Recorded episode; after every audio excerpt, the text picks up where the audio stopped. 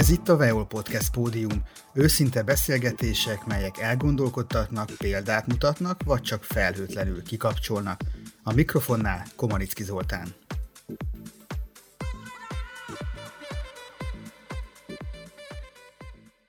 Erdélyben, Csíkszeredában született 1975-ben. A középiskola elvégzése után 1995-ben jött Magyarországra. Magánúton folytatott színi tanulmányokat, és a budapesti Pince Színházban szerepelt. 1997-ben szerződött Veszprémbe, azóta a Veszprémi Petőfi Színház társulatának tagja, Keresztes Gábor színművész, aki legutóbb elnyerte a Veszprémi Petőfi Színház két elismerését is. A közönség szavazatai alapján a Petőfi Petőfi, valamint a társulat voksai után a Latinovics díjat. A műsor vendége Keresztes Gábor, akit sok szeretettel üdvözlök. Köszönöm, hogy elfogadtad a felkérésemet az interjúra. Én is köszönöm a felkérést, és köszöntöm a Veszprémi hallgatókat. És a Balaton füledieket is, ne feledkezzünk meg, két frekvencián futunk. Mivel, hogy Veszprém megyébe vagyunk. Pontosan. Nem sűrű, hogy ugyanaz a színész kapja meg a Petőfi és a Latinovics díjat, kiugró elismerés, általában kell hozzá egy különösen sikeres darab, na meg benne egy meghatározó szerep. Véleményed szerint is ez lehetett azok? Hát igazából én, engem is meglepett, amikor így hirtelen egyszerre két díjat kaptam. Az az igazság, hogy ez a két szerep, ami, ami az egyik az illatszertárból a sípos úr volt, a másik meg a Viktóriában a táncos komikus, az tényleg már maga a szerep is nagyon, nagyon jó, tehát nagyon jól meg vannak írva. Az az igazság, hogy az elején, amikor megkaptam ezt a szerepet, a sípos urat, akkor egy picit ilyen fenntartásaim voltak vele, mivel hogy lelkületileg azt éreztem, hogy ez az én figurám lehetne, viszont azt éreztem, hogy még túl fiatal vagyok hozzá. És az olvasó próba után a, a rendező úrral, a, a Balázs Péterrel, beszélgettünk, és úgy azt láttam, hogy ő is egy picit úgy, ó, hát hogy ez, ez túl fiatal ehhez a szerephez, és akkor mondtam neki, hogy szerintem akkor lehet, hogy valaki más kellene ezt eljátsza, és akkor mondta, hogy nem probléma, mert hogy ez megcsináljuk, és akkor minden rendben lesz, és akkor meg is volt a bemutató, és az én kedves ismerősöm, akik megnézték az előadást, az egyik ismerősével mondta, hogy ő ismer engem, de biztos, hogy nem én voltam a színpadon, mert hogy ez egy idősebb ember. És akkor utána találkoztunk, és akkor mondtam, hogy de hát ezt én játszottam ezt a szerepet, és akkor mondta, hogy te biztos, hogy nem, mert ő emlékszik arra, hogy a, ez egy ilyen 60-70 év körüli volt, és akkor mondtam, hogy hát az én voltam, mert nincs másodszereposztás, és akkor hát, hát végül is jól sikerült. Úgyhogy, ehhez két dolog kellett, egy jó színész, aki el tudta játszani a nála korosabb férfi szerepét, meg kellett egy jó maszkmester valószínűleg, aki... Meg hát aki ezt meglátta bennem, hogy igenis ez nekem való ez a szerep, ezt nem tudom, hogy a, az igazgatóasszony, vagy az igazgató úr, de azt hiszem, hogy a Zsuska is megerősített ebben, hogy ők ezt látták bennem, hogy, hogy, hogy ez nekem való, és hogy ezt el tudom játszani. Mm, én nem voltam biztos benne, de hál' Istennek sikerült. A díjak visszaigazolták az elvárásokat, meg a gondolatokat. Úgy tudni, annak idején fiatal emberként teljesen egyedül érkeztél Magyarországra. Hogyan emlékszel vissza, mi vitt rá, hogy egy ekkora komoly lépésre szánt el magad önállóan egyedül? 94-ben érettségiztem a Márton Áron gimnáziumban Csíkszeredában, és akkor úgy volt, hogy megyünk Marosvásárhelyre a színművészeti főiskolára, és jártunk is egy ilyen felkészítő évre, ahol a, a kincses elemér akkori főiskolai vezető mondta, hogy hát igazából nekünk ott a helyünk az én osztálytársammal együtt, és hogy mindenképpen menjünk el felvételizni a színművészeti főiskolára. És mielőtt elmentünk volna, volt egy a Hargita népébe egy hirdetés, ami, amiben hirdették, hogy egy magyarországi magániskola felvételt hirdet, és hogy különösen határon túli fiatalokat céloz meg, de az anyaországból is bárki mehet, És akkor az osztálytársammal, a középiskolai osztálytársammal úgy gondoltunk, hogy eljövünk és megpróbáljuk.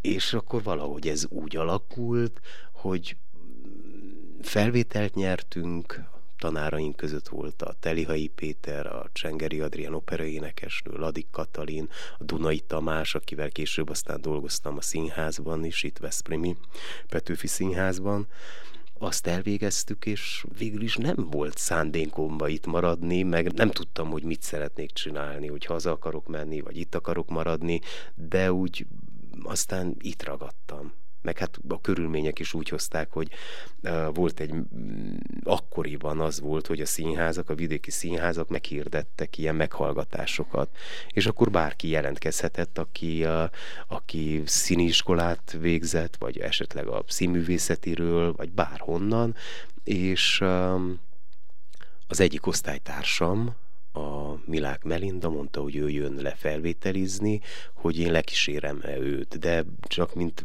mint kísérő. És akkor mondtam Melindának, szívesen elmegyek, nem voltam még Veszprémbe, akkor legalább megnézem a város, és akkor lejöttünk ide Veszprémbe, bementünk a színházba, rengetegen voltak a meghallgatáson, és ott várakoztam a Melindára, Melinda készült, behívták, és mikor bement a, a meghallgatásra, akkor az akkori igazgató Vándorfi László kérdezte tőle, hogy ki az az úriember, akivel ön jött, mert látták, hogy valakivel uh, jött. És akkor mondja, hogy hát neki az osztálytársa, és hogy szeretnének velem beszélni és akkor kijött a völgyesi Gyöngyike, aki a korepetitor volt, és akkor mondta, hogy hát ő nem akar maga itt valamit mondani, vagy megpróbálni, vagy de mondom, én nem készültem, nem, nincs most így hirtelen mit tudjunk, hogy nincs valami közös jelenetünk, ami, amit együtt csináltunk a, az iskolai évek alatt. És akkor mondta Melinda, de hogy de van. És akkor bementem, megcsináltuk, és úgy egyértelműen azt éreztem már ott, hogy ők úgy ragaszkodnak hozzám. Miközben nem én mentem felvételizni, hanem a Melinda, és akkor úgy azt valamitől úgy azt sugalták, hogy itt ne rád szükség van, és akkor úgy vége volt a meghallgatásnak, visszajöttünk a, a Budapestre, vagy visszamentünk Budapestre, és akkor um, azt hiszem egy négy-öt napra ráhívott a Vándorfi László, hogy felvételt nyertem a Petőfi Színházba, és akkor emlékszem, hogy mondtam, hogy hát én még nem tudom, még nem döntöttem el, mert hogy én most végeztem, és akkor lehet, hogy hazamegyek Erdélybe, és le volt döbbenve, hogy egyszerűen, hogy így, hogy nem élek ezzel a lehetőséggel, miközben itt 20-30-40 ember van egy ilyen meghallgatáson, és hogy aki felvételt nyer, az egy nagyon nagy dolog. És akkor mondtam, de hát még igazából nincs megbeszélve a szülőkkel, nem tudom, hogy, hogy itt akarok-e maradni, és itt ragadtam, és itt maradtam, úgyhogy azóta Veszprémi Színház tagja vagyok. Voltak kisebb-nagyobb kitérőim, mert voltam közben Pécset, a Balikó Tamás színházában, de itt vagyok azóta is.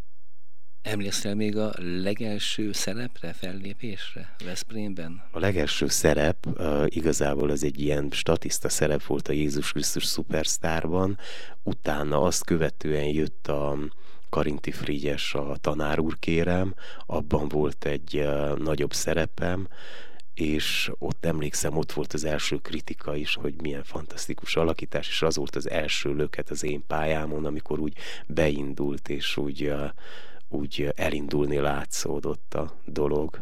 És akkor utána jött a Csodálatos vagy Júlia, a Tordai Terikével, a Trokán Péterrel, meg azt hiszem a, azt a mm, Szilágyi Tibor rendezte. Igen. Csupa olyan név, ami után a nézők dörzsölik a tenyerüket, vagy halva a neveket. Mm. Sok ilyen nagysággal találkoztál itt Veszprémben? Igen, hát mondhatni a Tordai Terikéről is, meg a Trokán Péterről is, meg a Szilágyi Tiborról is, hogy vagy most, akikvel legutóbb dolgoztam a Balás Péterrel, hogy ők azért olyan karizmatikus személyiségek, akikkel nagyon jó együtt lenni, meg nagyon jó tőlük ellesni dolgokat. Mert engedik? Hát ha nem engedik, akkor is ellessük. Mert ez, ez, ez úgy működik. Legemlékezetesebb alakítások mi sorolnád így az első háromba, mondjuk, ha van ilyen? Talán a, az első az a revizora Lesztakov, az is az első években volt, utána meg ez a tanár úr kérem, meg az Isten pénze, a Krecsit szerepe volt szerintem ilyen nagyon meghatározó nekem. Azt a Dunai Tamás rendezte, sajnos ő már nincs köztünk. Mondtál több ilyen sztorit, uh-huh hogy dolgoztál nagy művészekkel, és nagyon furcsa módon csak te vagy most köztünk, közülük. Hát kik voltak ők? A, ezek a díjakkal kapcsolatban, mert hogy amikor kaptam egy ilyen közönségdíjat 2000 4, 2005 és 2005, 2006 az egymás után, egymást követő években, mind a kétszer én voltam a közönségdíjas, akkor az első díjat a, a tizedes meg a többiekre kaptam, amiben a tizedes a Balikó Tamás volt, aki szintén sajnos nincs köztünk, és a rendező az a Korognai Károly volt, aki mm, szintén elment már, és utána következő évben jött a, az Isten pénze, azt meg a, a Dunai Tamás. Dunai Tamás rendezte. Hát azért ez szomorú, de az nagyon jó, hogy te egy igazi túlélő vagy ezek szerint. Tehát nem a darabokban van a hiba. Ameddig lehet túlélni. ezek szerint valószínűleg. Rendszeresen vendégszerepel a Veszprémi Petőfi Színház Csíkszeredában szülő helyeden, városodban. Úgy tudni, te vagy az összekötő kapocs, ami persze magától értetődik, hogyan működik ez? Azt mondtad, hogy te kezdted ezt a kapocs szerepet, de szinte automatikusan megy. Hogyan megy? Igen, érdekes módon Veszprém, és azt hiszem Sepsi Szentgyörgy a testvérváros, vagy testvérszínház, és akkor, hogy itt voltam Veszprémben, mindenki kérdezte, hogy mikor láthatnak az otthoniak, hát mondtam, hogy ha ide eljönnek, akkor megnézhetnek, akkor szüleim nagyon sokat jöttek, de hogy egyszer csak azt mondták, hogy hát mi nem tudunk oda elmenni. Hát mondom, végül is mi is tudunk oda menni, és akkor a Kellerné Egresi Zsuzsával beszéltem, hogy milyen jó lenne egy ilyen testvéri kapocs a Veszprém és Csíkszeredai színház között, és akkor ez így megszületett, és uh, most már azt hiszem, hogy nem akarok hazudni, de szerintem már hatszor is voltunk talán. Nem tudom. És ilyenkor édesanyád külön hát, készül azt hallani? Az volt, hogy az első az első két turnén, amikor először mentünk, akkor ő azt mondta, hogy ő szeretné meghívni a társulatot, és hogy szeretné vendégül látni. Tehát mondtam anyukámnak, hogy ez a társulat, ez nem három ember, vagy négy ember, hanem itt vagyunk 33-an, vagy 34-en. De hát ő azt mondta, hogy ez nem probléma, ő így is meg szeretné hívni. És akkor készített ilyen nagy töltelékes káposztát nagy edénybe megfőzte meg, levest háromfogásos kaját készített mindenkinek, gyönyörűen megterítve, hát mint egy ilyen kisebb lakodalmat, amikor így valaki levezényel. Az erdélyi szív. Az erdélyi szív, és hozzátéve, hogy anyukám akkor volt 80 éves, tehát ha mm, egy ilyen nagyon energikus asszony, és hogy amit ő eldönt, akkor annak úgy kell lennie, és így gyönyörűen meg volt terítve, emlékszem, hogy soha nem fogom elfelejteni, hogy amikor megérkezett a busz a ház elé, és így szerre jöttek be az emberek a, az udvarra, akkor egyszer csak azt mondta, hogy Jézusom, ezek el fognak férni itt az asztal mellett. Hát mondom, az már nem biztos, de a tányérok jól néznek ki egymás mellett. Na, de mindenki elfért, egymást váltották, volt, aki megebédelt, utána jött a következő, fantasztikus hangulata volt az egésznek, és akkor ezt még egyszer megismételte, egy következő turné, elején, aztán már a harmadiknál mondtam, hogy most már kicsit le kell állni, mert ez most már azt érzem, hogy túl sok neked is, meg ezt senki nem is várja el, de tényleg ez, ez így volt az anyukám Mert részéről. akkor édesanyád egyedül készült? Tehát nem megbízta a helyi éttermes, kocsmáros nem, valakit? Nem, nem, mindent, mindent, mindent ő saját, saját maga készített, ő főzte a töltelékes káposztát, ő sütötte a zserbót, ő mm, készítette a levest, és mindent, ami az asztalra került, az az ő keze alól jött ki. Talán a szomszédasszony segített, de, de nem volt nagy segítség. Meg utána mindenki segített persze lehozni a tányérokat, elpakolni, elmosogatni, de ez már a buli vége volt, vagy az ebéd vége. Mondhatjuk, hogy ennek a kapocsnak, ennek a barátságnak te vagy az ötlet gazdája igazából? Hát az ötlet gazdája úgy vagyok, hogy közösen vagyunk a, a vezetőséggel. Azóta már olyan barátságok alakultak ki, hogy már ez nélkülem is megy megszervezni, de néha én is segítek a szállásban, meg hát azért mégis helyi vagyok, tudom a, a mik a szokások, meg miket érdemes megnézni, mert ilyenkor szokott lenni egy-két nap szünet. Hát nincs szünet, de úgy, hogy amikor idő van arra is, hogy esetleg valami mm, nevezetességet megnézzünk, vagy elmenjünk olyan helyekre, ami izgalmas lehet az itteni emberek számára. Amikor felléptek Csíkszeredában, akkor te ugye ott, ott lépsz fel egy olyan közönség előtt, ahonnan származol és eljössz, ad ez valami pluszt? Tehát másképpen állsz színpadra, másképpen alakítasz? Vagy nem, en, nem, nem alakítok másképpen.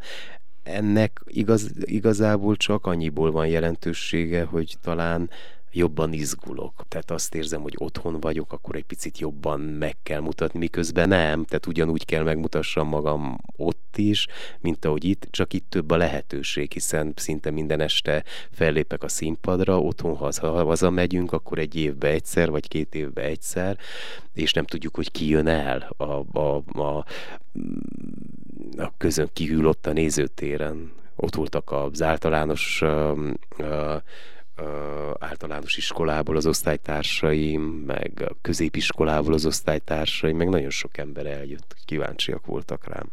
És akkor egy profi színész tud izgulni egy ilyen esetben? Hát én azt gondolom, hogy minél idősebbek van, vagyunk, annál jobban izgulunk. Tehát sokan azt mondják, úristen, tehát már megszoktad, akkor ez már így egyértelműen megy, és nem kell izgulni, és érdekes módon, ahogy telik az idő, egyre jobban izgul az ember, talán érzékenyebbek vagyunk, talán nem olyan már az idegrendszerünk, néha izgulunk, hogy akkor ez a szöveg, ez most menni fog-e, ha már tudjuk, akkor abba a szituációba hogy fogunk helytállni, tehát azért ez nem egy egyszerű dolog.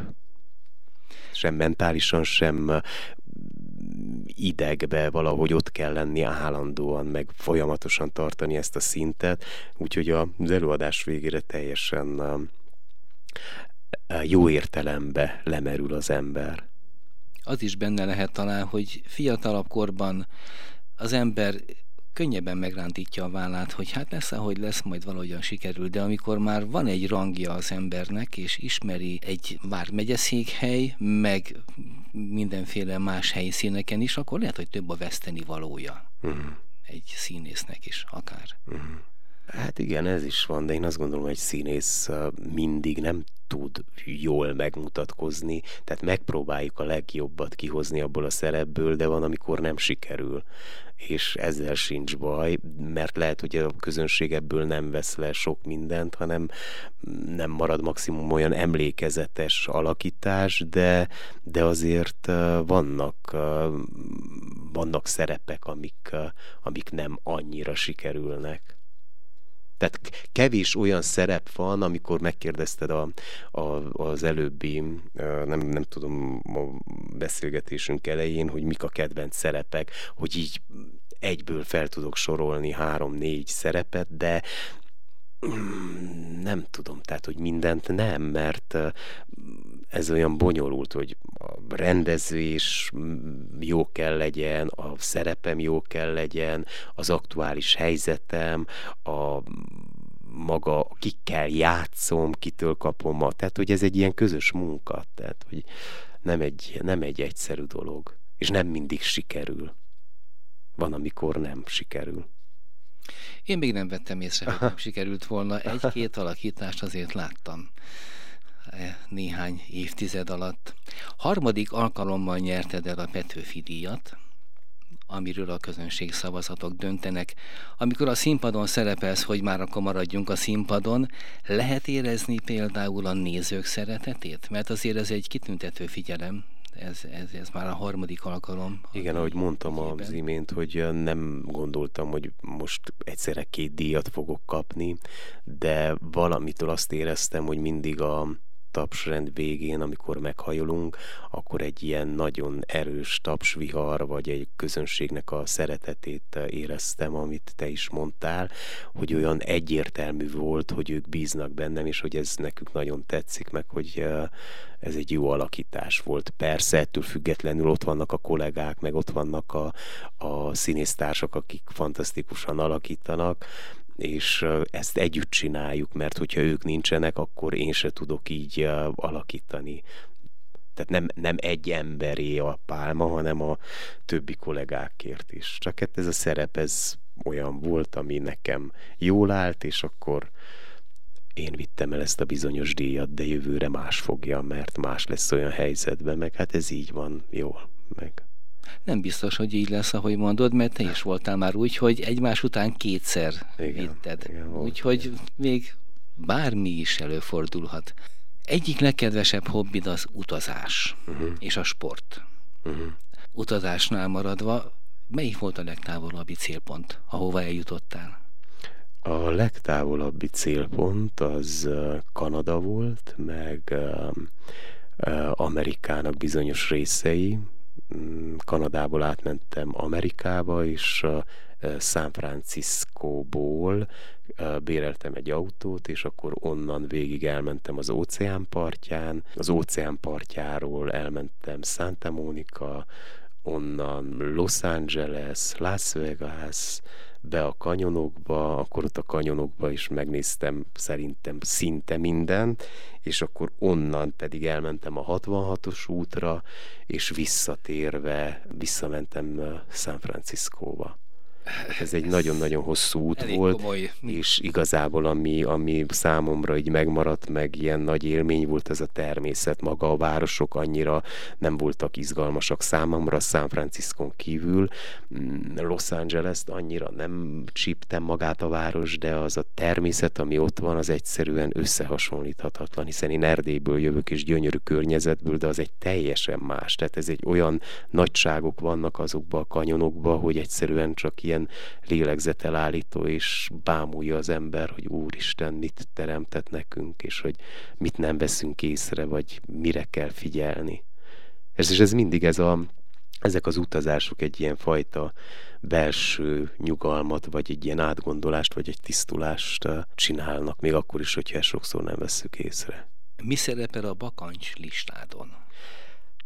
Hát amit még nagyon szeretnék, az India, mert nyitott vagyok én, én bármire, tehát hogy itt csak utazás legyen, és nem feltétlenül azokat a helyeket szeretem, amilyen turista látványosság, hanem inkább azt az érzést, meg azt a feelinget megtapasztalni, hogy hogy élnek ott az emberek, vagy mi történik ott egy teljesen más kultúrában, vagy egyáltalán megélni azt, hogy milyen máshol lenni, vagy hogy találom fel magamat bizonyos szituációkban bizonyos helyzetekben ilyenkor szállást kell foglalni, akkor nem hotelekbe megyek, hanem foglalok Airbnb-n, találkozok családokkal, megismerkedek a családdal, lehet, hogy elfogy a benzin, akkor meg kell állni valahol, akkor segítséget kérni valakitől. Tehát én azt gondolom, hogy ez sokkal izgalmasabb így, így csinálni valamit számomra. Persze vannak azok az emberek is, akik nagyon szeretik egy ötcsillagos szállodát, vagy egy háromcsillagos szállodát beülni, és akkor ott eltölteni az idejüket egy helybe. Én viszont ilyen jövőmenő vagyok. Tehát szeretek utazni. Az az igazság, hogy ez az egyik legizgalmasabb dolog számomra amit, amit szeretnék még csinálni, hogyha lehetséges, a szabadidőmben természetesen, mert sokat dolgozunk, úgyhogy ezt nyáron tehetem meg. És a sport? A sport azt, nyáron mehet? Azt, azt, az mehet. Azt, azt érzem a sporttól, hogy ez nagyon fontos számomra, mert hogyha elmegyek futni, akkor sokkal jobban tudok koncentrálni a munkámra, meg minden egyéb dologra, vagy elmegyek reggelente úszni, meg szaunázni.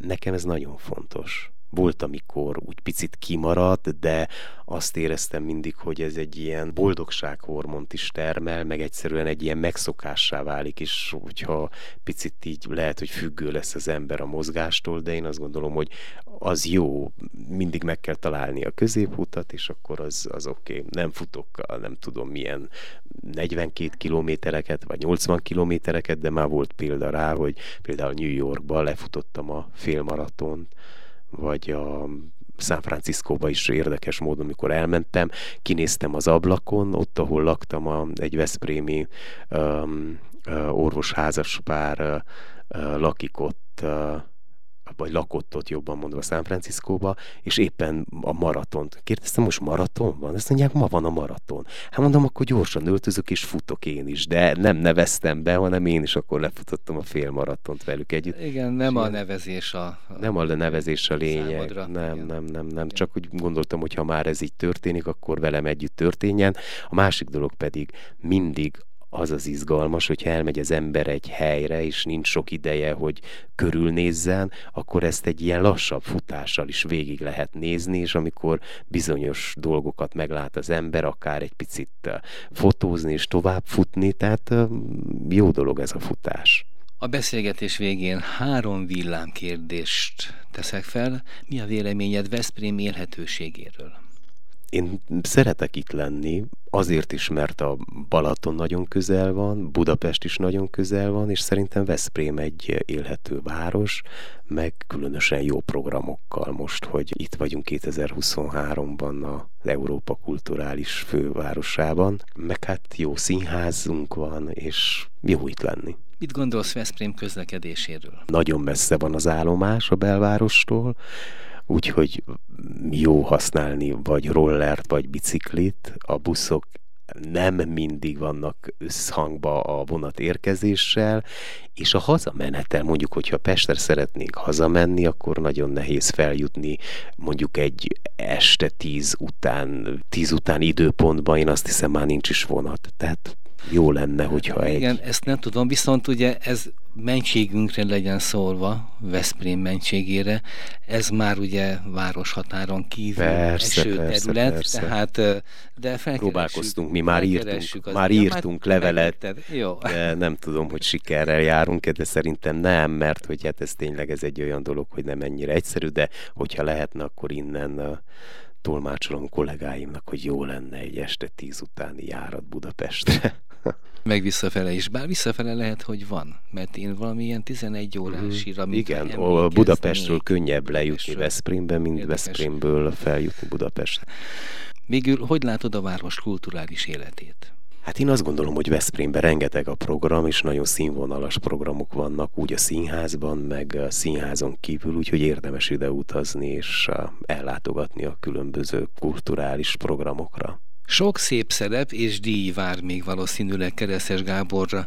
A közönség pedig őszintén reméli, hogy mindez a Veszprémi Petőfi Színház berkein belül valósul meg. Legyen is így, Keresztes Gábornak köszönöm a beszélgetést. Köszönöm a beszélgetést én is. Ez volt a Veol Podcast Pódium Komanicki Zoltánnal. Hamarosan érkezik egy újabb beszélgetés, de addig is válasz egyet a korábbi interjúk közül, amely elgondolkodtat, példát mutat, vagy csak felhőtlenül kikapcsol.